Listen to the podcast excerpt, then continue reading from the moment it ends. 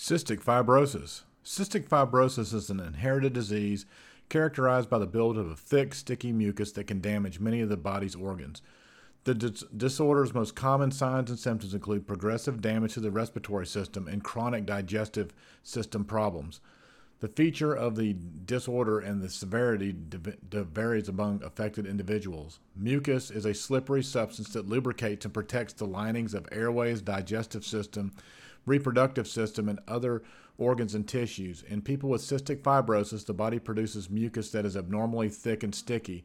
This abnormal mucus can clog the airways, leading to severe problems with breathing and bacterial infections in the lungs.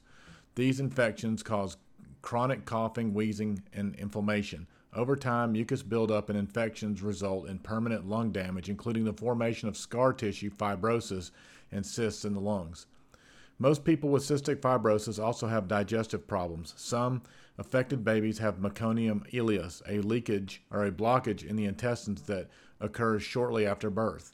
Other digestive problems result from a buildup of thick, sticky mucus in the pancreas. The pancreas is an organ that produces insulin, a hormone that helps control blood sugar levels. It also makes enzymes that help digest food. In people with cystic fibrosis, mucus often damages the pancreas, uh, impairing its ability to produce insulin and digestive problems. Problems with digestion can lead to diarrhea, malnutrition, poor growth, and weight loss. In adolescence or adulthood, a shortage of insulin can cause a form of diabetes known as cystic fibrosis related diabetes mellitus.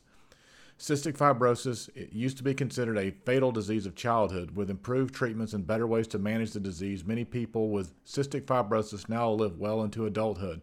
Adults with cystic fibrosis experience health problems affecting the respiratory, digestive, and reproductive systems. Most men with cystic fibrosis have congenital bilateral absence of the vas deferens, a condition in which the tubes that carry sperm, the vas deferens, are blocked by mucus and do not develop properly.